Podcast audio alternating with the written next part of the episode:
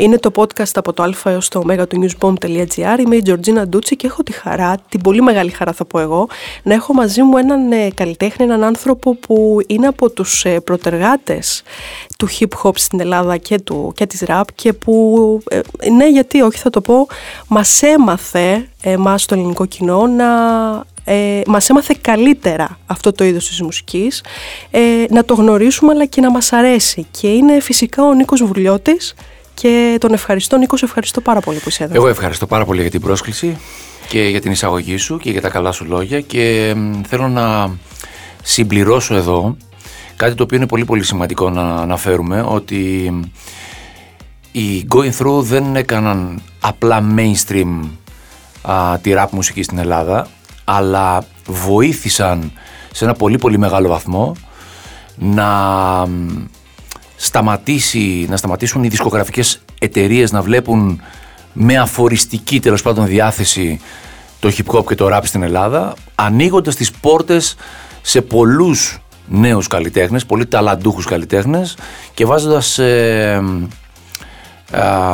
νέα hip hop πρόσωπα, νέα rap ε, πρόσωπα και τραγούδια ε, μέσα στις δισκογραφικές εταιρείες και στους καταλόγους των δισκογραφικών εταιρείων με αποτέλεσμα α, εκείνη την ε, δεκαετία από το 2004 μέχρι το 2014 να έχουμε α, πάρα πολλά νέα πρόσωπα, νέους καλλιτέχνες που ήταν, ήταν καλλιτέχνες που ξεκίνησαν πολλά χρόνια πριν αλλά δεν είχαν την ευκαιρία να παρουσιάσουν τη δουλειά τους σε ένα τέτοιο επίπεδο τόσο δημοφιλές επίπεδο και με έναν τέτοιο ιδιαίτερο τρόπο. Και θα συμπληρώσω και εγώ εδώ ότι παραμένουν οι going through σημείο αναφοράς. Ακόμα και για κοινό, για γενιές δηλαδή που δεν έζησαν γιατί ήταν πολύ μικροί, δεν είχαν γεννηθεί. Ε, γνωρίζουν όμως το, το συγκρότημα και το ακούν Χαίρομαι που το αναγνωρίζεις. Χαίρομαι που το αναγνωρίζει και το αναγνωρίζει πολύ κοινό, ειδικά το τελευταίο χρονικό διάστημα και έχει βοηθήσει πάρα πάρα πολύ η αναπόφευκτη σύγκριση με, το, με τη νέα γενιά καλλιτεχνών που προσδιορίζονται με το όνομα Trap και αυτής, αυτή η σύγκριση βοηθάει πάρα πάρα πολύ α, ακόμα και τα νέα παιδιά να ψάξουν στο παρελθόν, να ασχοληθούν και να α, γνωρίσουν και κάτι Θα κάνουμε λοιπόν ένα ταξίδι από το Α έως το Ω, αλφαβητικά, 24 σταθμοί στη, στη, στην πορεία σου ε, και στη ζωή σου. Ε, ωστόσο, πριν ξεκινήσουμε λοιπόν να σταματάμε σε αυτούς τους σταθμούς, ένα, ένα, ε, έναν έναν, θέλω να σε ρωτήσω ποιο είναι το Α και το Ω στη ζωή σου. Τα τελευταία χρόνια έχω, έχουν αλλάξει πολλά πράγματα για μένα. Ε, με αφορμή όλα αυτά τα πράγματα που συμβαίνουν και που αφορούν τα νέα υγειονομικά δεδομένα τέλος πάντων που ισχύουν σε όλο τον κόσμο και επηρεάζουν τη ζωή όλου του κόσμου. Ε, και παράλληλα σε όλη αυτή τη διαδρομή, την προσεκτική διαδρομή τέλος πάντων που οφείλουμε όλοι να κάνουμε, κρατάω στο χέρι μου την μικρή κόρη μου που είναι ε, ένα, μια διόπτρα, να τη χαρακτηρίσω έτσι, με την οποία βλέπω ακόμα πιο μακριά και ακόμα πιο καθαρά κάποια πράγματα. Και θα τη συναντήσουμε στη διαδρομή αυτή, υπάρχει ο σταθμός αυτός ε, πιο κάτω. Ξεκινάμε λοιπόν από το Α και στο Α θα σου δώσω, τι άλλο θα μπορούσα να δώσω από την Αγία Βαρβάρα λοιπόν. Είναι δύο λέξεις εδώ, είναι ΑΒ, είναι δύο γράμματα ΑΒ, τα δύο πρώτα γράμματα θα, θα τολμήσω να πω ε, της αλφαβήτας και της ζωής μου. Γιατί είναι η αφιτηρία μου, είναι, είναι ο τόπος που μεγάλωσα, που ανδρώθηκα, που έχω τις πρώτες μου εικόνες ε, και σαν ε, παιδί και αργότερα σαν, ε, σαν έφηβος. Πολύ σημαντική η περίοδος αυτή για την ζωή ενός αγοριού και ένα σημείο αναφοράς το οποίο με έχει βοηθήσει πάρα πάρα πολύ. Γιατί όπως λέει και το τραγούδι στο παγκάκι της πλατείας έχω χαράξει το όνομά μου. Και αυτό το σημείο τέλος πάντων που σημειολογικά αναφέρω, το παγκάκι τέλος πάντων στην Αγία Βαρβάρα είναι πάντοτε ένα σημείο στο οποίο όσο μακριά και να φτάσω, όσο μακριά και να πάω, όσο πιο, όσο ψηλά και να ανέβω, ε, πάντοτε θα έχω ένα σημείο που θα επιστρέφω πίσω και θα ξαναβλέπω τα πράγματα πιο ήρεμα και πιο με πιο καθαρό μυαλό. Και εδώ ίσως μου δίνεις και μια καλή πάσα για το Β που είναι τα βιώματα. Ε, τα βιώματα είναι όλες αυτές οι λέξεις που έχουμε προλάβει να, να καταγράψουμε τέλος πάντων στο ημερολόγιό μας αν θεωρήσουμε ότι υπάρχει ένα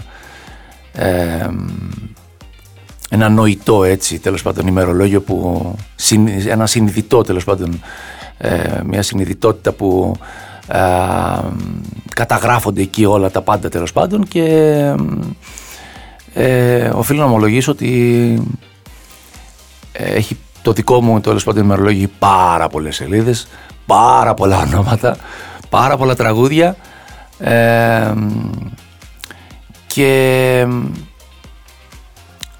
πάρα πολλά συναισθήματα τα οποία συνοδεύουν όλες αυτές τις σελίδες. Κάθε σελίδα ε, έχει μια μικρή ή μεγάλη ιστορία, έχει ένα ηθικό δίδαγμα και στο τέλος έχει και στο τέλος έχει και συνήθως ε, μια όμορφη κατάληξη. Ακόμα και ε, η κακή εκδοχή έχει μια όμορφη κατάληξη γιατί μέσα από, την, ε, μέσα από το κακό βίωμα ε, σου δίνει τη ευκαιρία να ξαναδείς πράγματα, να αναθεωρήσεις πράγματα, να βελτιώσεις πράγματα και να ε, προετοιμαστείς για κάτι καλύτερο την επόμενη Στο γάμα είναι οι γελιογραφίες. Θα μπορούσαν να είναι και σκητσογραφίες, αλλά επιλέγω τις γελιογραφίες. Ναι, γελιογραφίες για να είμαστε πιο ακριβείς ε, με την ε, πραγματική ιστορία, γιατί κάπως έτσι ξεκίνησα. Εμένα η σχέση μου με το σχέδιο και με την ζωγραφική και με την ε, ε γελιογραφία ξεκινάει από την σχέση μου με τον παππού μου τον Αβράμο που ήταν ένας πολύ διακεκριμένος άνθρωπος του θεάτρου σκιών, καρακιόζο και από τους ανθρώπους που πρωτοστατήσανε στο κομμάτι που αφορά την εικόνα και τη διαμόρφωση, την αισθητική διαμόρφωση της εικόνας είτε για λογαριασμό της έγχρωμης τηλεόρασης τότε ξέρω εγώ για την ΕΡΤ είτε, για, είτε μεταγενέστερα ε, για την ε, βελτίωση αν θέλεις ε, της αισθητικής εικόνας του θέατρου σκιών με ένα πολύ προσωπικό στοιχείο το οποίο είχε ε, κερδίσει από τις σχέσεις του με τον παλέμαχο τότε καραγκιόζο Κώστα Μάνο και εγώ πήρα από όλους αυτούς τέλος πάντων πραγματάκια τα οποία τα έκανα ένα προσωπικό στυλ κάποια στιγμή και σε ηλικία πολύ μικρή ηλικία, 14-15 χρονών, άρχισα να βγαίνω με τα σχέδιά μου δεξιά και αριστερά και να πουλάω εντός εισαγωγικών τον εαυτό μου, τότε με το ψευδόνυμο Βουρ, ε, τέσσερα γράμματα, Τέσσερα ήταν και στη συνέχεια τα γράμματα τα οποία τέλος πάντων διάλεξα για να με χαρακτηρίσουν καλλιτεχνικά, τον Ήβο, αλλά η αλήθεια είναι ότι εκείνη την εποχή ξεκινώντας έκανα αρκετές ε, δουλειές και γελιογραφίες για αρκετά έντυπα και καμπάνιες διαφημιστικές κτλ.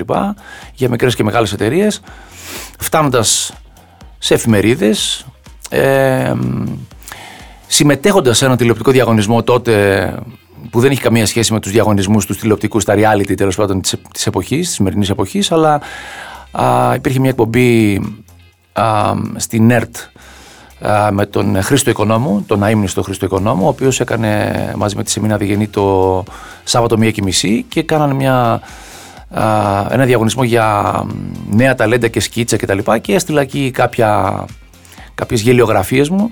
Θυμάμαι χαρακτηριστικά ότι διακρίθηκε μια γελιογραφία μου που ήταν ένας βρικόλακας που ετοιμαζόταν να πέσει γέπνο και βάζε ξυπνητήρια, ας πούμε, γιατί ήταν ε, κουρέλι από την υπερεργασία.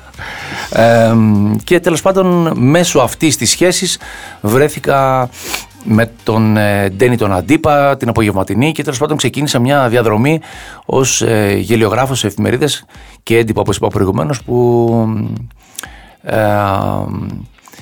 με έκαναν να μπω από πολύ πολύ νωρίς στις απαιτήσεις μιας επαγγελματικής σχέσης που ζητάει πάντοτε ε, το κάτι παραπάνω. Ναι. Συνεχίζεις, σχεδιάζεις, φτιάχνεις και τις Αυτή την περίοδο είμαι πολύ πολύ ενεργός. Φτιάχνω stencils για την, ε, για την κόρη μου για να ζωγραφίσει ε, εκεί με τις μπογιές της και ε, ξαναθυμάμαι τα παλιά έτσι ναι. με, αυτή τη, με αυτή τη σχέση. Και εδώ θα συναντήσουμε λοιπόν στο Δέλτα τη Δέσποινα. Έχω προλάβει να πω πολλά για τη Δέσποινα ήδη. την είπα διόπτρα, την είπα... Α, της έδωσα έναν ε, ίσως τον σημαντικότερο ρόλο αυτή τη στιγμή στη ζωή μου γιατί μέσα από τη Δέσποινα ξαναβλέπω πράγματα που έχουν σχέση με τον ίδιο μου τον εαυτό. Και επαναπροσδιορίζω τον, ε, τον Νίκο όχι ως πατέρα αλλά ως άνθρωπο μέσα στην ε, σύγχρονη κοινωνία και στις απαιτήσεις της ε, στο πόσο σημαντικό είναι τέλος πάντων να, να συμμετέχουμε σε όλα και στα πάντα και πόσο σημαντικό ρόλο έχουν τελικά οι ψυχές που λέει και ένα τραγούδι. Ε, γιατί από εκεί ξεκινάνε όλα και μέσα εκεί εκολάπτονται ε, και συναισθήματα και συμπεριφορές ακόμα και, ε, και σκέψεις και τα παντα Συνεχίζοντας στο ε θα σου δώσω δύο λέξεις ε, και η, η, μία, η πρώτη τουλάχιστον από εκεί που θα ξεκινήσουμε είναι οι ευαισθησίες του Νίκου Βουλιώτη. Ευαισθησίες. Ναι, ε, υπήρξα ευαίσθητος στο παρελθόν, μετά υπήρξα πάρα πολύ ευαίσθητος και μετά υπήρξα και ανυπόφορα ευαίσθητος τα τελευταία χρόνια. Όχι, είναι υπερευαίσθητος τα τελευταία χρόνια και αυτό έχει σχέση με, την, με τον πατρικό μου ρόλο αλλά και με τα όσα συμβαίνουν εκεί έξω. Είμαι πλέον ένας πολύ καθαρός και αποστασιοποιημένος, θέλω να πιστεύω, ε, ακροατής και θεατής της ε, πραγματικότητας και της καθημερινότητας έχοντας ε, πάντοτε τον ρόλο του δημιουργού ε, και του στιχουργού και του ανθρώπου που εκφράζεται μέσα από, την, από τη μουσική και την τέχνη. Και αυτό είναι κάτι που με κρατάει στην υπέρτατη θα χαρακτήριζα σχέση που μπορεί να έχεις με τον εσωτερικό σου κόσμο και με τις όποιες ευαισθησίες σου. Και η δεύτερη λέξη είναι η εικόνα. Η εικόνα, πόσο σε ένοιαζε η εικόνα σου ή σε νοιάζει η εικόνα σου, αν έχει αλλάξει αυτό. Με ένοιαζε η εικόνα μου, πολλά, πάρα πολλά χρόνια έχω ασχοληθεί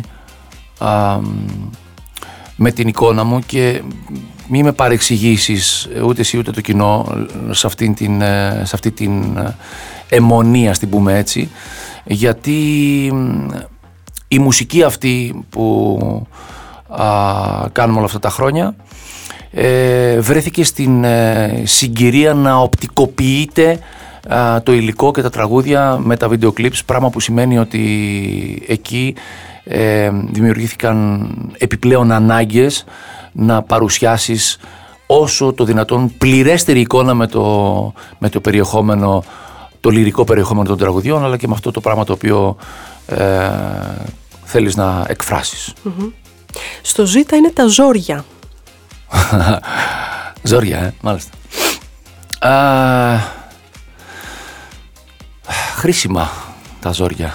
Μαθήματα. Ναι, χρήσιμα, πολύ χρήσιμα και νομίζω ότι είναι και, πιο, είναι και τα πιο χρήσιμα α, στοιχεία τέλος πάντων αυτής της συνταγής ας την πούμε έτσι ε, για να φτιάξεις κάποια στιγμή έναν ε, έναν ήρωα ένα σούπερ ήρωα ε, που έχει ανάγκη η εποχή να είσαι. Ε, Ξέρεις, το, το hip hop από μόνο του ε, είχε πάντοτε την τάση να δημιουργεί καλλιτέχνες πρόσωπα που ε, ήταν ε, πολύ κοντά στην εικόνα του, του σούπερ ήρωα. Ήταν ο άνθρωπος που μπορεί να τα ξέρει όλα, που μπορεί να τα κάνει όλα, που μπορεί να σκέφτεται για τα πάντα, που μπορεί να είναι υπερδραστήριος και υπεραποτελεσματικός σε οτιδήποτε κάνει και αυτό κυρίως μέσα από, την, ε, από το ego που έχει ο χαρακτήρας των ραπ τραγουδιών ότι εγώ, εγώ, εγώ, εγώ, εγώ. Αυτό δημιουργεί λοιπόν, δημιούργησε ε, σούπερ ήρωες, κάποιοι από αυτούς σχεδόν πραγματικοί. Ε, και κάποιοι από αυτούς ε, ε, πολύ ε, απομακρύθηκαν τέλος πάντων βιαστικά από, το, από τις σελίδες αυτού του, του κόμικ. Mm.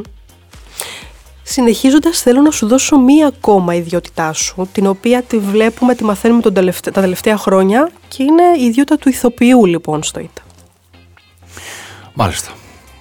Είναι ένας, ε, ένα και, καινούριο κεφάλαιο στη ζωή μου. Εγώ η αλήθεια είναι ότι δεν το, δεν το αντιλαμβάνομαι ως, ε, ως καινούριο γιατί όλα αυτά τα χρόνια μέσα στα τραγούδια αυτό το και μέσα στα βίντεο κλιπς που ανέφερα προηγουμένως αυτό τον, ε, πάνω σε αυτό το ρόλο έχω δουλέψει πάρα πάρα πολύ. Και έχω ε, έτσι με αυτόν τον τρόπο τέλος πάντων και κατά από, αυτές τις, ε, κατά από αυτή την ιδιότητα έχω διαμορφώσει τον, τον ε, καλλιτεχνικό μου χαρακτήρα. Ε, είτε φορώντας την στολή του του Σούπερ Νίβο ας πούμε με την, με την Μπέρτα και το κολάνι είτε ε, είτε με την ε, απλή τέλος πάντων ιδιότητα ενός ανθρώπου που έχει άποψη και λέει τα πράγματα έτσι όπως τα αντιλαμβάνεται, έτσι όπως τα καταλαβαίνει. Στο θήτα συνεχίζοντας είναι οι θυσίες. Πράγματα που μπορεί να έχεις θυσιάσει για τη τέχνη σου. Ε, ξεκινώντας θυσίασα σε πρώτη φάση την ιδιωτικότητά μου που είναι το πιο σοβαρό τέλος πάντων α, θέμα. Η Μαντώνα έλεγε ότι κάνουμε τα πάντα για να γίνουμε δημοφιλείς και μετά φοράμε γυαλιά και καπέλο για να μην μας αναγνωρίζει κανείς. Πόσο οξύμορο. ε, εντάξει, τώρα σε αυτή τη φάση ε, θα μπορούσα να θα μπορούσα να μιλάω μαζί σου φτιάχνοντας μια λίστα με δεκάδες τέλος πάντων λέξεις που έχω θυσιάσει και πράγματα που έχω θυσιάσει όλα αυτά τα χρόνια. Ε, αυτό που δεν θυσίασα και έχει τον σημαντικότερο ρόλο εδώ για να ε, φτιάξουμε αν θέλεις μια μαθηματική πράξη, μια εξίσωση από την οποία θα καταλάβει ο κόσμος πάρα πάρα πολλά για το τι θυσίασα και τι όχι είναι ότι δεν, δεν χρειάστηκε να μπω ποτέ στο δίλημα να θυσιάσω την ψυχή μου. Ε, ήμουνα πάντοτε αυτό που ήθελα να είμαι, ήμουνα πάντοτε ειλικρινής με τον εαυτό μου. Ξεκίνησα από την αρχή πολύ πολύ ξεκάθαρα για το τι θέλω να κάνω. Ε, ξεκίνησα από την Αγιά Βαρβάρα που σου είπα ε, έχοντας σαν στόχο να κάνω μουσική, να εκφραστώ και να επικοινωνήσω όπου υπάρχει άνθρωπος να επικοινωνήσω αυτό το πράγμα το οποίο κάνω να το κάνω μεγάλο, να το φτάσω ψηλά να έχω δύναμη για να μπορώ κάθε φορά που λέω κάτι ε, να απολαμβάνω την προσοχή είτε του κοινού είτε, του, είτε των, ακόμα και των πιο απρόσεκτων ε, ή απασχολημένων μυαλών εκεί έξω.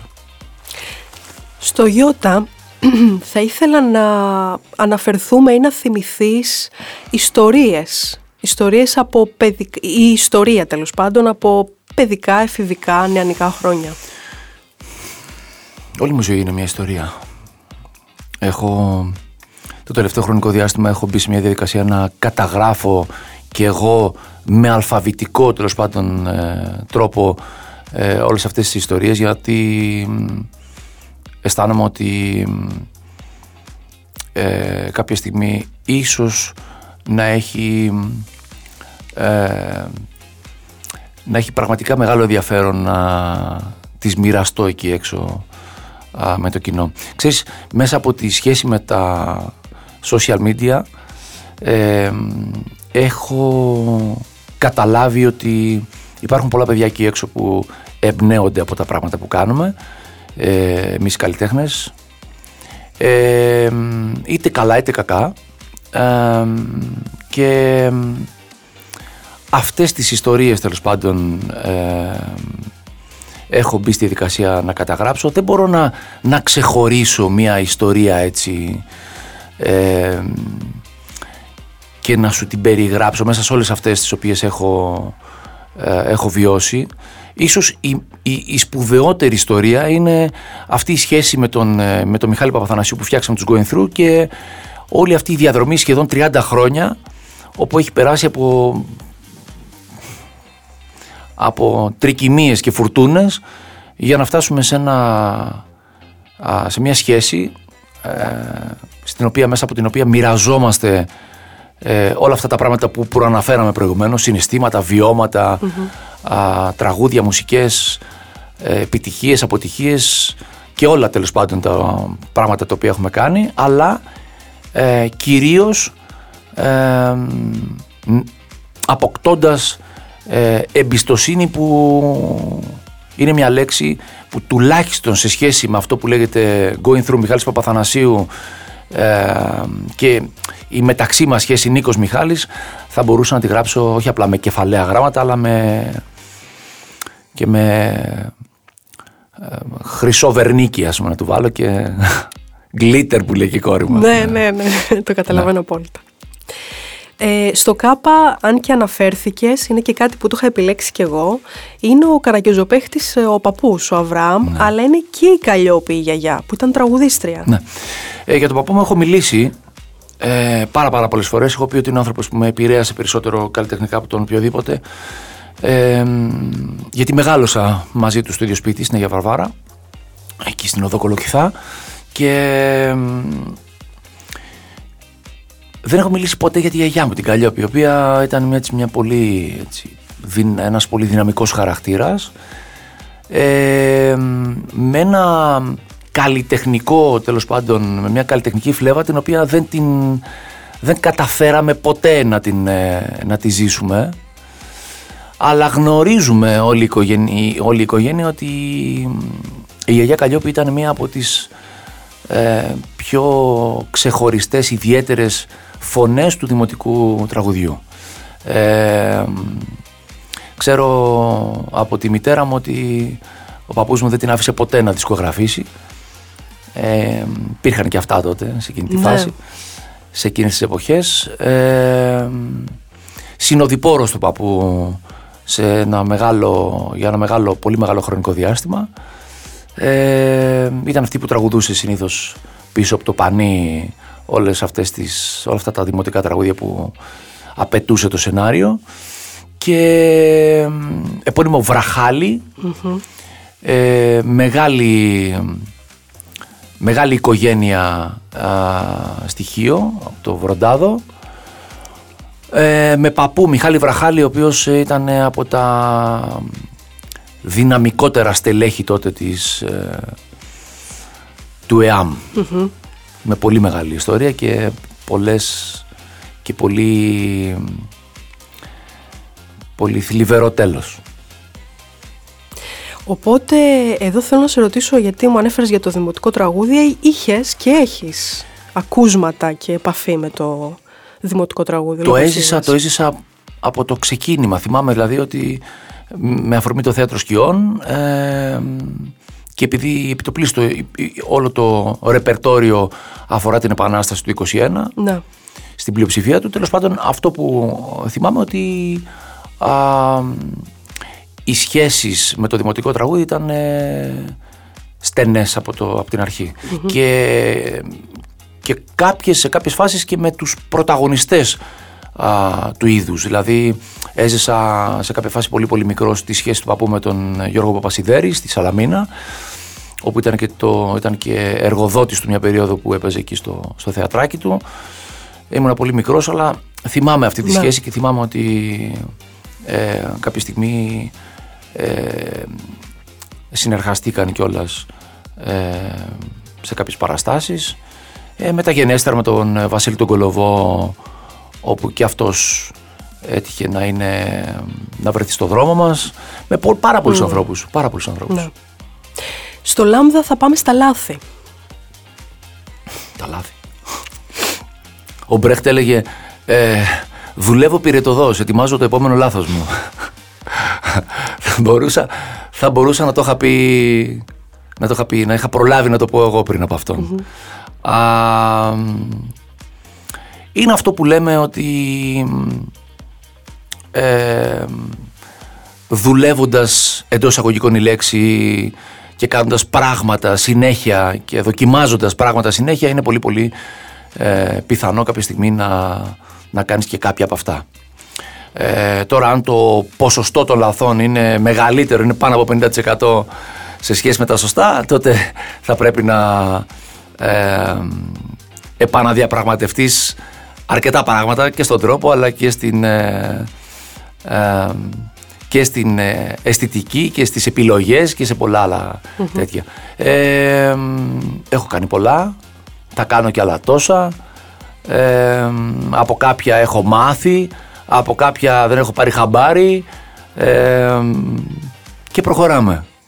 Αυτό βέβαια, προχωράμε πάντα. Στο μη είναι το bullying που ίσως να έχεις δεχτεί ή να έχεις κάνει ο ίδιος. Θα ξεκινήσω από το bullying που έχω κάνει ο ίδιος. Σε μια εποχή που δεν ξέραμε καν τι σημαίνει αυτή η λέξη, δεν ξέραμε, δεν είχαμε συναντήσει τι είναι αυτή η λέξη και τι σημαίνει αυτό το πράγμα που κάνουμε. Θέλω να ζητήσω δημόσια συγγνώμη από το συμμαθή μου τον Ηλία, τον Ηλία τον Αράπη. Έχω να τον δω από τότε, από τότε που τελειώσαμε το γυμνάσιο. Ε, γιατί γιατί για μένα πλέον είναι ξεκάθαρο ότι όλοι μας έχουμε κάνει bullying στο παρελθόν, ακόμα και σε περιπτώσεις που έχουμε, ε, έχουμε εμποδίσει ανθρώπους ε, να έρθουν κοντά μας, να συμμετέχουν σε πράγματα που κάνουμε, να συμμετέχουν στην παρέα μας, να παίξουμε μαζί τους, α, περιορίζοντάς τους και περιθωριοποιώντας τους με έναν τρόπο τόσο άδικο και τόσο, τόσο λάθος για να χρησιμοποιήσω και την προηγούμενη λέξη. Την προηγούμενη, ναι. Να ένα λοιπόν. Από τα πολλά. Ε, στο νη θα συναντήσουμε τον ντουέτο. Δεν το έβαλα σχήμα, δεν το έβαλα συγκρότημα γιατί έχω άλλο στο σίγμα. Ε, τον Going Through. Ό,τι πιο σπουδαίο θα μπορούσε να μου τύχει σε επίπεδο επαγγελματικός, σχέσεις. Ξαναλέω ότι ο Μιχάλης Παπαθανασίου είναι ένας, ε, ένας από τους ανθρώπους υπόδειγμα κατά τη δική μου προσωπική άποψη και σε επίπεδο επαγγελματικό αλλά και σε επίπεδο α, σχέσης. Είναι ένας ιδανικός συνεργάτης και φίλος ε, για τον οποίο θα πρέπει να ψάξω πάρα πάρα πολύ να βρω κάτι που να μην έχει ολόλευκο χρώμα. Είναι, είναι κάτι το οποίο, για το οποίο είμαι πάρα πάρα πολύ περήφανος που το κατάφερα γιατί σας είπα και προηγουμένως ότι η σχέση αυτή έχει περάσει από πάρα πολλά στάδια, φουρτούνες και τριγυμίες. Μην ξεχνάτε ότι σε σχέσεις που υπάρχουν χρήματα και επαγγελματικές τέλος πάντων ε, συνθήκες με συμφέροντα α, και και έναν εγωισμό, ας το πούμε έτσι, γιατί ο Μιχάλης ήταν πάντοτε ο άνθρωπος ο οποίος δεχόταν, ε, παρόλο, το, παρόλο ότι ήταν ε, το έτερο νήμιση των going through, δεχόταν πάντοτε να είναι πίσω από μένα. Ε, αυτό δείχνει ένα μεγαλείο ψυχής, μια προσωπικότητα η οποία είναι, έχει αυτοπεποίθηση, έχει δύναμη, ξέρει ποιος είναι, ξέρει το ρόλο του και ναι, μπορώ να πω ότι είναι από τα πράγματα για τα οποία καμαρώνω. Και Αυτή η σχέση, αυτό το ντουέτο. Και αυτό που έχω να πω εγώ, που σε ακούω και μιλάς για τους Going Through, είναι ότι έχω τον Νίκο το Βουλιώτη και μου μιλάει για τους Going Through και μου μιλάει για τον Μιχάλη τον Παπαθανασίου και είναι μοναδικό. Ναι, αυτό. Ναι, και το έχω ξαναπεί αυτό ότι ε, μπορεί να είμαι αυτός που είμαι μπροστά ε, γιατί είναι ο ρόλος που μου δίνει το μικρόφωνο, η φωνή μου ε, και τα λόγια μου, αλλά τίποτα δεν θα ήταν το ίδιο αν δεν υπήρχε ο Μιχάλης σε αυτή την εξίσωση. Και όταν λέω ε, ο Μιχάλης σε αυτή την εξίσωση, ε, θέλω να θέλω να καταλάβετε ότι όλο αυτό είναι μια τεράστια μαθηματική πράξη που δεν έχει να κάνει μόνο με σύνθεση και τραγουδια έχει να κάνει με συμπεριφορές, έχει να κάνει με αντίληψη, έχει να κάνει με ανθρώπινη τέλος πάντων ε, ε, παρουσία 30 χρόνια και σχέση και αγάπη και συνέστημα και κατανόηση και πολλά άλλα πράγματα τέλος πάντων ναι. ε, δίπλα μου. Ε, στο ΞΥ θα θέλω, ήθελα να σου δώσω το ξεκίνημα. Μου μίλησες για το ξεκίνημα. Εδώ θα συμπληρώσω εγώ ε, ότι ήσουν και, ξεκίνησες και ως DJ που το ξέρουμε είναι γνωστό αυτό, αλλά και τη θητεία σου τα έξι χρόνια λοιπόν στο Μετρόπολης, στο Βισκοπολείο. Ξεκίνημα είναι και ο, και ο τίτλος του πρώτου πρώτου track που κυκλοφόρησε α, στο πρώτο άλμπουμ το Going Through. Στο άλμπουμ Αναζήτηση το 1995, αυτό το άλμπουμ με το Βλάση τον Μπονάτσο, ναι.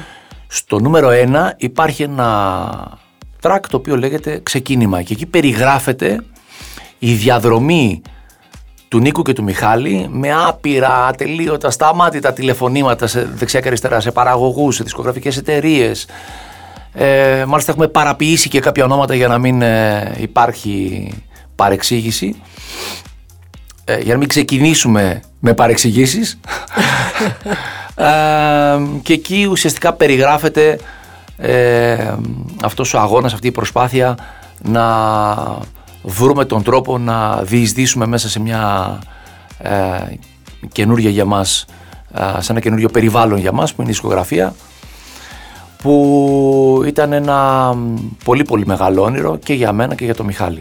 Ίσως εδώ τολμάω να πω ότι μεγαλύτερο όνειρο για μένα γιατί είμαι αυτός ο οποίος ε, ε, πίεσε τον, ε, τον Μιχάλη βγάζοντας τον μέσα από το ρεαλιστικό του τέλος πάντων κάδρο να δει τα πράγματα με περισσότερο ρομαντισμό, με περισσότερο αυθορμητισμό και να κάνουμε μαζί αυτό το, αυτές τις δέκα ιδέες τέλος πάντων που υπήρχαν στο δωμάτιο του Μιχάλη, στις κασέτες του Μιχάλη να τις κάνουμε δίσκο. Ε, στο όμικρον πάμε στον Ολυμπιακό. Ολυμπιακάρα. το έχω καταλάβει. Ε, εντάξει, να σου πω κάτι. Οι Κυριακές μας, ε, το έχω ξαναπεί ότι περιμέναμε να έρθει η Κυριακή να μας πάει ο πατέρας μου στο, στο γήπεδο να δούμε, να, να ζήσουμε σε μια ε, έτσι, λίγο διαφορετική εποχή όπου μπορούσαμε να πηγαίνουμε ε, στο γήπεδο χωρίς να σημαίνει αυτό ότι ήταν δεν φτιάχνω την αγιογραφία της εποχής της τότε εποχής γιατί και εκείνη την εποχή υπήρχαν ε, σοβαρά θέματα ε, διαχείρισης ε, της όποιας αγάπης για την ομάδα. Ε, αλλά εγώ έχω κρατήσει μόνο τα ωραία πράγματα, τις ωραίες στιγμές, ε, τους πανηγυρισμούς, την ε, ρομαντικότητα εκείνης της, ε, εκείνης της εποχής και κυρίως τη σχέση μου με το, με το σηματάκι αυτό, με τον έφηβο και αποφεύγοντας να μπω στις, ε, έτσι, στις ίντριγες ε, που αφορούν ε, διοικητικά και άλλα πράγματα τέλος πάντων που δεν μου άρεσαν ποτέ. Πες μου κάτι αν έχεις παίξει εσύ μπάσκετ ή ποδόσφαιρο. Όχι, ήμουν απολύστας. Α. Ήμουν καμιά δεκαριά χρόνια α, τερματοφύλακας water polo και ε, αυτή ήταν η, το υγρό στοιχείο. Το υγρό στοιχείο, ναι. Δεν το ξέρουμε αυτό, ναι, ναι. η αλήθεια είναι. Ε, στο οποίο πάμε σε μια άλλη διαδρομή, πέρα από τη μουσική και είναι η πολιτική διαδρομή. Ε, γιατί ξέρουμε ότι είσαι και αντιδήμαρχος στην Αγία Βαρβάρα, στο αντιδήμαρχος πολιτισμού και αθλητισμού και θα ήθελα να μου μιλήσεις γι' αυτό. Ναι, εκεί έχω μια αρκετά ενδιαφέρουσα ατζέντα πέρα από τον πολιτισμό και τον αθλητισμό. Έχω μια πολύ ενδιαφέρουσα ατζέντα που αφορά τα ψηφιακά μέσα, τη νέα επιχειρηματικότητα και πράγματα τέλος πάντων που αφορούν την ε, δημοκρατία στην πόλη και αυτό είναι ε, κάτι το οποίο αισθάνομαι ότι είναι ένα πολύ μεγάλο παράσημο για μένα ε, γιατί διακρίθηκα μέσα από μια πολύ δημοκρατική διαδικασία α, στις δημοτικές εκλογές πριν από αρκετά χρόνια και βγήκα πρώτος σε ψήφους και κυρίως στη συνείδηση του, του κοινού που δεν ξέχασε ποτέ ότι ε, αγάπησα, υποστήριξα αυτή την πόλη και δεν τράπηκα ποτέ να πω ότι είμαι από την Αγία Βαρβάρα. Ε, τραγουδώντας την κιόλας σε τραγούδια για τα καλά της στοιχεία και την ε, θα τολμήσω να πω τη λέξη, την αδόκιμη λέξη ντομπροσύνη της, της ε, γειτονιάς αυτής και της γενιάς αυτής. Ε, είμαι πάρα πάρα πολύ... Με, έχω, έναν, έχω ακόμα έναν ενθουσιασμό α, για αυτό το ρόλο γιατί όπως γνωρίζεις καλά αυτοδιοίκηση σημαίνει α, να δουλεύεις με το κοινό, με τη γειτονιά, με τους ανθρώπους της, ε, της γειτονιάς. Και αυτό μου δίνει ακόμα περισσότερη δύναμη και ιδέες με όποια εμπόδια και αν μπορεί να συναντάς μέσα σε αυτή τη ε, διαδικασία γιατί υπάρχουν εμπόδια αλλά έχω μάθει να κοιτάζω μόνο το, τα θετικά στοιχεία και να πορεύομαι με αυτά.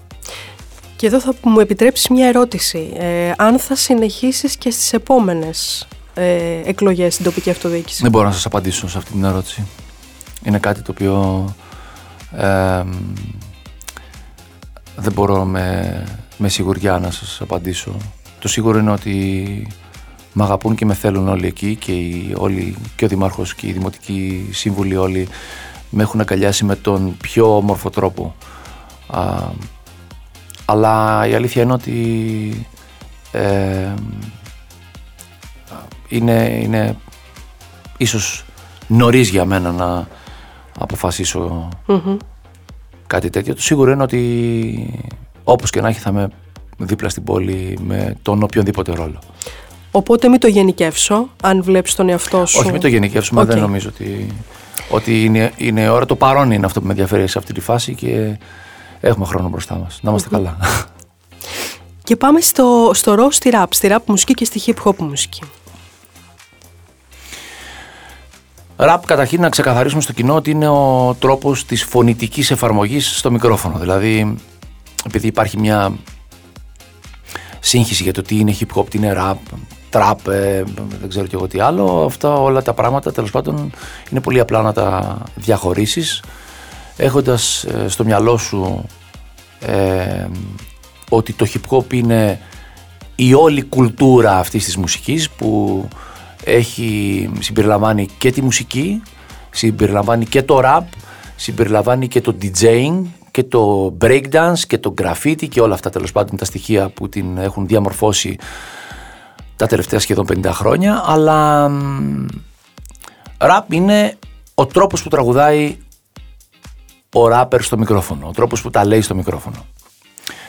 Ραπ λοιπόν ε, για μένα είναι ε, ίσως η μοναδική λέξη ε, με τόσο λίγα γράμματα που κάνει τόσο πολύ θόρυβο. που μπορεί και κάνει τόσο πολύ θόρυβο και μπορεί και κάνει α, τόση μεγάλη φασαρία στα μυαλά και στις συνειδήσεις του κοινού.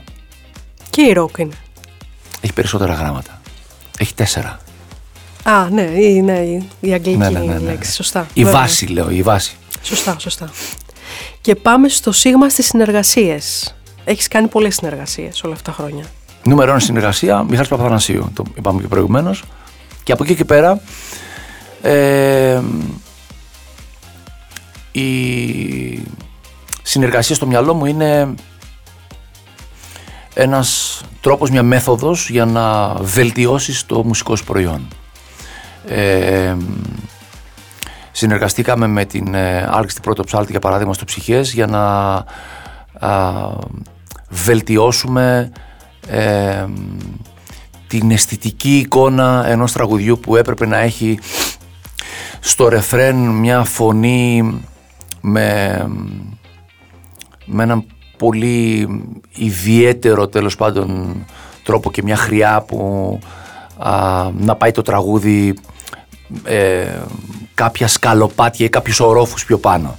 Συνεργαστήκαμε με τη χοροδία του Σπύρου Λάμπρου στο Καλημέρα Ελλάδα για να δώσουμε μια παιδικότητα σε ένα τραγούδι που κατά τα άλλα θα μπορούσε να είναι κυριολεκτικά heavy metal ε, αν φτιαγνόταν από, από άλλους ανθρώπους. Ε, κυρίως για το περιεχόμενο, το λυρικό του περιεχόμενο αλλά και τη θέση του απέναντι σε μια εποχή που όλα φαινόντουσαν τέλεια. Γιατί όταν κυκλοφόρησε το Καλημέρα Ελλάδα ήταν όλοι. Τι λες, ρε φίλε, εντάξει. Πού, πού, τα βλέπεις όλα αυτά, Δηλαδή δεν βλέπεις πού βρισκόμαστε. Ε, είμαστε όλοι. Είμαστε όλοι, έχουμε λεφτά, είναι όλοι με καγέν, είναι όλοι με, ξέρω εγώ, στο συνεφάκι τους. Με δουλειές. Ε, πήραμε το Euro, πήραμε τη Eurovision, ε, κάναμε Ολυμπιακούς αγώνες, τους καλύτερους, τους σπουδαιότερους, τους φοβερότερους. Κλείνω αυτή την παρένθεση για να πω ότι ίσως η πιο α, σπουδαία συνεργασία που έχουμε κάνει μέχρι σήμερα είναι αυτή με το Βλάση τον Πονάτσο στο Γαρίφαλε Γαρίφαλε στο ξεκίνημα σε μια εποχή που ψάχναμε να βρούμε τα πατήματά μας και την θέση μας σε μια δισκογραφία που είχε διαμορφώσει για πολλά πολλά χρόνια ένα διαφορετικό χαρακτήρα και μια διαφορετική εικόνα και έπρεπε σιγά σιγά τσουκουτσούκου με το, με το κοπίδι να σμιλέψουμε κι εμείς ε, ε, πάνω σε αυτό το, το τεράστιο τέλος πάντων δισκογραφικό οικοδόμημα, οικοδόμημα να σμιλέψουμε κι εμείς το δικό μας στοιχείο. Ε, ο Βλάσης ήταν από τους ανθρώπους που θεωρώ ότι μας, χωρίς να το καταλάβει, μας πήρε από το χέρι και μας πήγε ε, στην επόμενη πίστα. Μας έδωσε, ε, νομιμοποίησε τη δουλειά μας ε, με την παρουσία του σε ένα τραγούδι των Πελώμα από που όχι μόνο σημειολογικά αλλά και κυριολεκτικά είχε το δικαίωμα να, να συμμετέχει γιατί ήταν μέλος του συγκροτήματος. Ήταν από τους ανθρώπους που βιώσαν την επιτυχία του συγκεκριμένου τραγουδιού και του συγκροτήματος εκεί στα 70's. Ε, και παρόλες τις δυσκολίες της ε, συνεργασίας, κυρίως στο να βρεις τον ε, Μπονάτσο σε εκείνη τη φάση, τον τηλεοπτικό superstar Βλάση Μπονάτσο, α, καταφέραμε να μπούμε στο στούντιο και να κάνουμε ίσως ε, όχι ίσως, την σημαντικότερη διασκευή που έχει γίνει και την ε, δημοφιλέστερη διασκευή που έχει γίνει πάνω σε αυτό το τραγούδι. Στο σήμα θα σου δώσω και τα σχέδια για να σε ρωτήσω αν υπάρχουν επόμενα σχέδια δικά σου. Ε,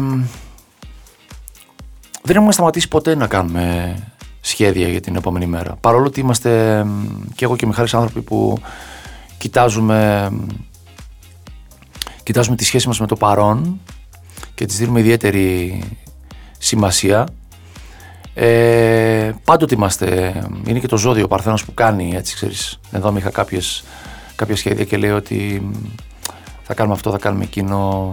Ε, μέσα στα σχέδια αυτά τέλος πάντων που έχουμε είναι να ε, υπενθυμίσουμε στον εαυτό μας και στο κοινό ε, αυτό το, αυτή, αυτό το σπουδαίο κεφάλαιο ε, για την ελληνική μουσική που είναι, ε, που είναι η Going Through που είναι το ελληνικό hip hop που έχει άλλες ε, άλλη αντίληψη για τα πράγματα έχει άλλο τρόπο που εκφράζεται άλλο λόγο στα πλαίσια αυτά ε, να σας πω ότι ετοιμάζουμε να επανακυκλοφορήσουμε το εμπορικότερο άλμπουμ, ε, hip hop άλμπουμ που έχει βγει ποτέ στην Ελλάδα, ελληνικό, ε, που είναι το La Sagrada Familia.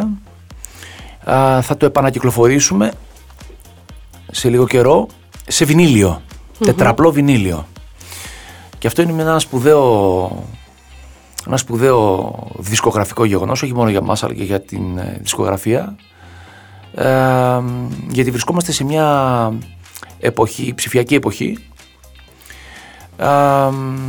όπου κυριαρχούν τα streamings, όπως ξέρετε. Βέβαια, ναι. και συγκεκριμένα μέσα τέλος πάντων. Α, και παρόλα αυτά μπορούμε με σιγουριά να πούμε βάσει μετρήσεων και βάσει μιας πολύ πρόσφατης έρευνας που κάνει το BBC ότι το βινίλιο α, τα τελευταία δύο χρόνια ε, γνωρίζει την μεγαλύτερη εμπορική επιτυχία από τα 90s ε, και μετά είναι ακόμα δημοφιλέστερο σε πωλήσεις, ακόμα και σε σχέση με τα, με τα 90s που κυριαρχούσε. Πες μου κάτι εδώ, ότι μου είπες να υπενθυμίσουμε και ότι θα έχουμε και την επανακυκλοφορία. Μπορούμε, μπορεί να δούμε και τους going through επισκηνής πάλι δηλαδή; Going through είναι σταθερά επισκηνής. Όλο αυτό το χρονικό διάστημα α, κάνουμε συναυλίες, ήμασταν, ήμασταν σε σχήμα μέχρι τώρα, μέχρι λίγο πριν, ε, α, πριν φύγει ο μήνας, στη Θεσσαλονίκη στο Fix. Ε, κάνουμε συνεχώς εμφανίσεις, ε, live εμφανίσεις. Ε, και είμαστε και έτοιμοι, δεν είμαι σε θέση να σας πω περισσότερες πληροφορίες, αλλά είμαστε και έτοιμοι όπως κάθε καλοκαίρι να ε, κάνουμε συναυλίες, να κάνουμε μια μεγάλη περιοδία η οποία θα ξεκινήσει ε, καλώς έχω των πραγμάτων μέσα στο Μάιο. Πολύ ωραία. Αναμένουμε λοιπόν γι' αυτο Ε, και συνεχίζουμε με το ΤΑΦ, το οποίο, στην οποία θα βρούμε τη λέξη, όπου θα βρούμε τη λέξη τατουάζ. Τατουάζ μου θυμίζει μια σειρά στην τηλεόραση. Ναι, έχεις δίκιο. ε, σημείο... Ε, σημείο που... Κοίτα το τατουάζ, έτσι τώρα κάνω μια πολύ έτσι, πρόχειρη αναδρομή. Ε, θεωρώ πως αν μπεις να το ψάξεις αυτή τη στιγμή ε, στην, ε, στο Wikipedia ας πούμε και τα θα σου βγάλει πάνω πάνω ότι είναι ένα, ένα στοιχείο που προσδιορίζει τέλος πάντων τους, ε, τους κακούς τους ε, ανθρώπους τέλος πάντων φυλακόβιους και διάφορους τέλος πάντων ανθρώπους ή τους ναυτικούς τέλος πάντων. Α, η αλήθεια είναι ότι με τα χρόνια έτσι όπως εξελίχθηκαν τα πράγματα καταρχήν το τατουάζ έγινε μια αξεπέραστη τέχνη. Έγινε, έφτασε να αυτά τα πράγματα που βλέπω ότι παρουσιάζονται και στα conventions και τα λοιπά και στις, α, σε όλα αυτά τα εκθέσεις που κάνουν και τα λοιπά είναι κορυφαία δείγματα τέχνης ε, και καλλιτεχνίας. Είναι τρομερό αυτό που συμβαίνει. Έχει φτάσει το, το επίπεδο να είναι πολύ, πολύ υψηλό. Εγώ έχω, ε, έκανα πολύ μεγάλο σε ηλικία τέλος πάντων ε, τατουάζ. Ε, ε, γιατί όσο περίεργο και αν σας φανεί μεγάλωσα σε ένα περιβάλλον που η σχέση με, το, με τους γονείς ε, προσδιοριζόταν ακόμα και από αυτές τις μικρές λεπτομέρειες. Καθόλου περίεργο. Το πιστεύω. Σκουλαρίκια, τατουάζ και τα λοιπά, ναι. Ε, σήμερα ε, έχει ξεπεραστεί, έχουν ξεπεραστεί τα οποιαδήποτε ταμπού τέλος πάντων αφορούν το τατουάζ. Το βλέπουμε ε, βλέπουμε νέα παιδιά, κορίτσια, αγόρια κτλ. να είναι ε, πολύ τολμηρά ακόμα και στο που, που διαλέγουν να σχεδιάσουν, να παρουσιάσουν τα σχέδια αυτά που έχουν στο μυαλό τους. Ε, εγώ θα σας πω ότι ε, μου αρέσει πάρα πάρα πολύ. είναι κάτι που το θαυμάζω ιδιαίτερος, κυρίως τους tattoo artists. Έχω ιδιαίτερη σχέση με κάποιους που τους θαμάζω ε, πάρα πολύ για τη δουλειά τους. Ε, δεν ξέρω πώς θα μου φαινόταν να έρθει αύριο η Δέσποινα με τατουάζ όλη τη μούρη, αλλά ξέρω εγώ. Θα, θα δούμε. Πώς θα το διαχειριστούμε ναι, θα δούμε, τότε. Θα δούμε. Εκείνη την εποχή μπορεί να είναι και υποχρεωτικό, ξέρετε. Όχι, εντάξει, ε, δεν θα φτάσουμε, θεωρώ. Πάντως η, αλήθεια είναι ότι, η αλήθεια είναι ότι έχοντας ταξιδέψει σχεδόν σε όλο τον κόσμο, έχω πάει δεξιά και αριστερά, έχω συναντήσει σε, σε χώρες ακόμα και μικρότερες από την Ελλάδα, έχω συναντήσει ε, ανθρώπους με τατουάζ σε θέσεις που δεν περιμένεις ότι θα επιτρέπονται. Έχω συναντήσει στη Δανία αστυνομικούς με τατουάζ στο λαιμό μέχρι πάνω, μανίκια στα χέρια κτλ. Πράγμα που σημαίνει ότι ε, υπάρχουν κοινωνίες που το έχουν αποδεχτεί και το έχουν ε, απενοχοποιήσει. ναι. Και, εδώ θα και καλά κάνουν. Ναι. Συμφωνώ σε αυτό και θα σου πω γιατί έβαλα τη λέξη γιατί θυμάμαι όταν είχα πάει ε, αρχές 2000 στον λεκτικο είχα δει φωτογραφία σου. Rest in peace. Ο Ανδρέας. Ναι, ναι. ο Ανδρέας Μαρνέζος. Πολύ φίλος μου και λίγο πριν φύγει κάναμε και πάρα πάρα πολύ παρέα με τον, με τον Ανδρέα γιατί ο Ανδρέας ήθελε να κάνει ένα καινούριο δισκογραφικό ξεκίνημα κλείνοντας το κεφάλαιο Barcode ε, BCC τέλος πάντων, ε, ήθελε να κάνει ένα καινούριο δισκογραφικό ξεκίνημα και μιλούσαμε εκείνη την εποχή για να κάνει ένα δίσκο από το Family The Label, από εμάς, με υλικό το οποίο θα του προτείναμε εμείς και σε σχέση με, την, με, αυτός, με αυτό που είναι και αυτό που είχε κάνει μέχρι εκείνη την εποχή, με την περσόνα του. Ναι. Ε, δυστυχώς δεν προλάβαμε. Προλάβαμε όμως να συνεργαστούμε σε ένα βίντεο κλιπ στην Κάρτα όπου μου έκανε την τιμή να πάρει το αεροπλάνο και να ανέβει στη Θεσσαλονίκη για τις ανάγκες του, του βίντεο κλιπ και μας έμεινε αυτή, αυτή η εικόνα, αυτή η σχέση και μία ακόμα σχέση η οποία είναι ε, για μένα πολύ σημαντική, εξίσου σημαντική με αυτήν η σχέση μου με τον, ε, με τον Ηρακλή, με το γιο του που τον βλέπω και κάνει πολλά πράγματα και έχει πολύ πολύ μεγάλη επιτυχία και είναι και ξέρω ότι είναι και πολύ πάρα πολύ ποιοτικό, ποιοτικό παιδί. Συνεχίζοντας στο ύψιλον ε, έχω τη λέξη υγεία και την έχω βάλει γιατί έχεις μιλήσει ανοιχτά για ένα πρόβλημα που έχεις αντιμετωπίσει στο παρελθόν. Ναι. Κάποια στιγμή αναγκάστηκα να μιλήσω γι' αυτό γιατί διαπίστωσα από την, ε, στη διαδρομή αυτή τέλος πάντων διαπίστωσα ότι είναι ένα μεγάλο, μεγάλο ζήτημα αυτή η συγκεκριμένη τέλος πάντων αρρώστια. Είχα, είχα αυτή την ισοφαγίτιδα τέλος πάντων, η οποία, ε, τις, οποία, τις οποίες δεν τις έδωσα ιδιαίτερη σημασία και έφτασα σε ένα σημείο κάποια στιγμή να έχω ε, σοβαρό πρόβλημα. Ε, εκεί λοιπόν αποφάσισα να μιλήσω γι' αυτό και να, να δώσω στον κόσμο να καταλάβει ότι τουλάχιστον ένα 10% του πληθυσμού της χώρας έχει ισοφαγίτιδα χωρίς να το ξέρει, χωρίς να το αντιλαμβάνεται και προσπερνώντας το κυρίως ε, πάει στην άλλη πλευρά όπου η άλλη πλευρά δυστυχώς δεν έχει, δεν έχει γυρισμό, δεν μπορείς να επανέλθεις στις αρχικές σου ρυθμίσεις.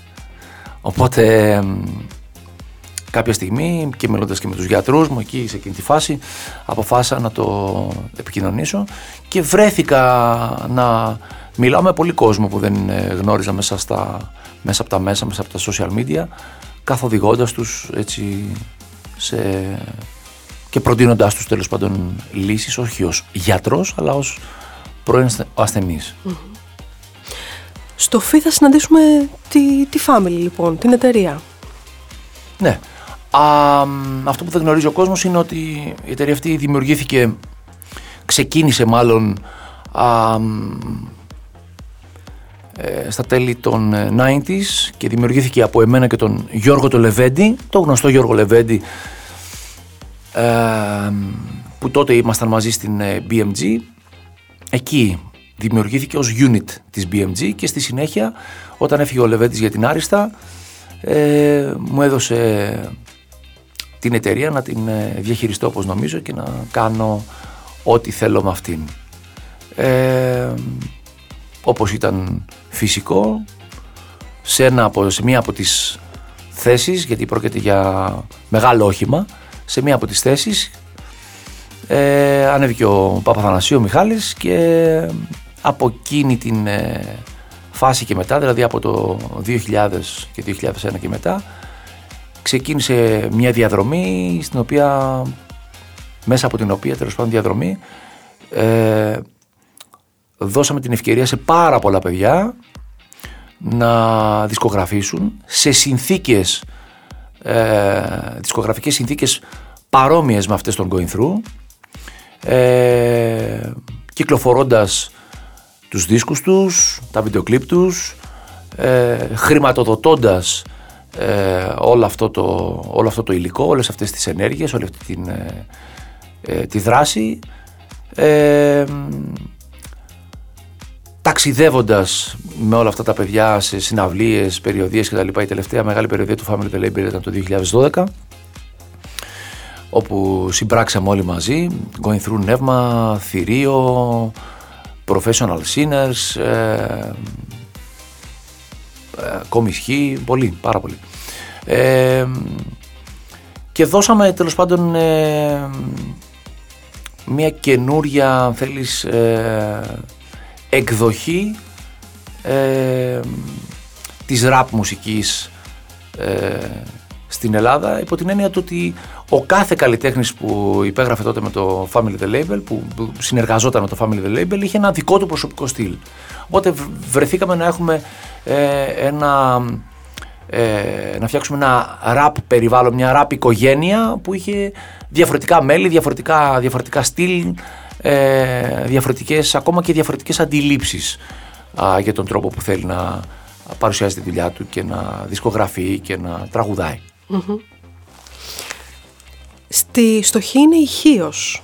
Μου είπες εσύ για καταγωγή, αλλά βρήκα ότι στοιχείο είχες κάνει και τη στρατιωτική σου θητεία. Ναι, έκανα 8 μήνες εκεί στα Καρδάμιλα, από που κατάγεται η γιαγιά μου, η μία γιαγιά μου, του, του μπαμπά μου δηλαδή η μητέρα. Άννα Χαλκιά. Και μάλιστα το στρατόπεδο είχε και το επώνυμο του προπάπου, προ προ προ προ προπάπου. Χαλκιάς. Απίστευτο. Χαλκιάς.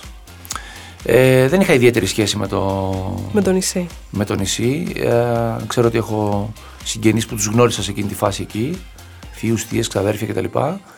Ε, γνώριζα πάρα πάρα πολύ καλά την ε, σχέση της οικογένειας με, τη, με το νησί.